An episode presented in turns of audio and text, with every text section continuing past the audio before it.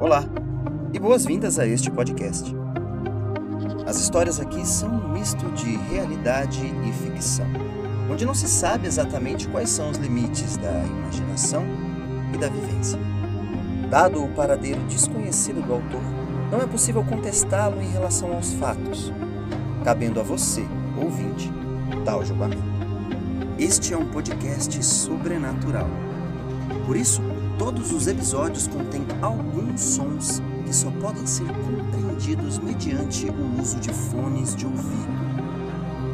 Agradeço a sua atenção e te desejo uma boa história.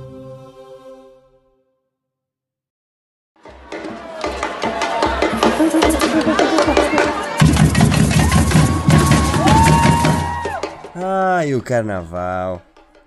As pessoas pela rua, música o tempo todo, a purpurina, o glitter e até o grito mais esperado de todo o ano. Quem já foi no bloquinho ou acompanhou de perto um desfile de uma escola de samba sabe exatamente do que é que eu tô falando. Mas nem toda história de carnaval é uma história de folia.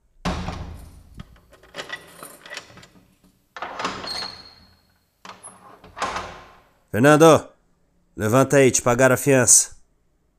Eu sei lá, mas tá lá fora te esperando. Vaza antes que o bacana muda de ideia, vai. Fernando sempre teve uma vida boa, nunca foi necessitado financeiramente falando.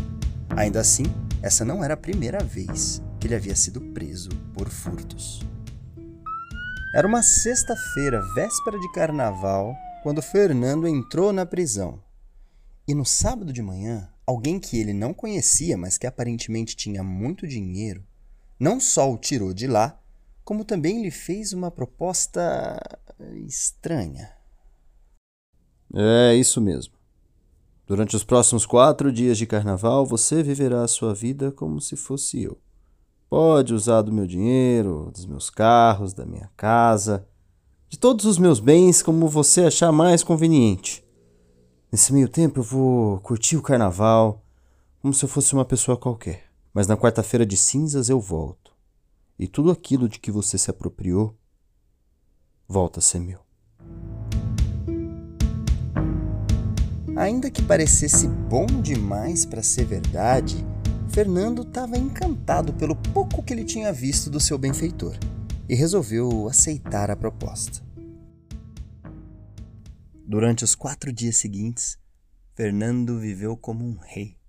Comeu dos maiores banquetes, bebeu nas melhores taças, saiu pela cidade com os carros mais incríveis que já teve oportunidade de dirigir e conquistou a atenção de dezenas, centenas de pessoas. Sua euforia foi tanta que rapidamente ele se acostumou a usurpar o lugar daquele homem que, francamente, ele não lembrava nem o nome. Só que todo carnaval tem seu fim. E na quarta-feira de cinzas, o estranho voltou para clamar o que era seu.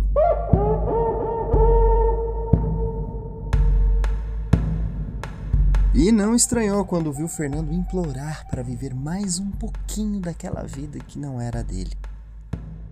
O estranho, que até então havia sido tão benevolente, adotou uma postura impiedosa e se percebia uma certa satisfação sádica no seu tom de voz à medida em que ele falava.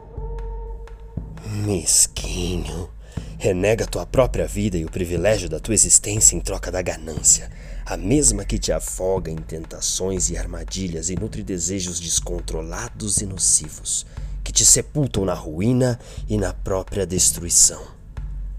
A tua avareza é a raiz de todos os teus males. Essa tua fome insaciável e imoral torna você indigno dessa existência. E esse será o meu castigo para você.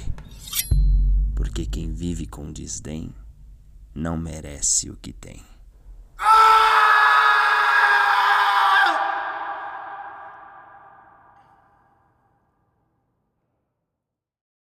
E aí, bateu alguma curiosidade em relação a essa história?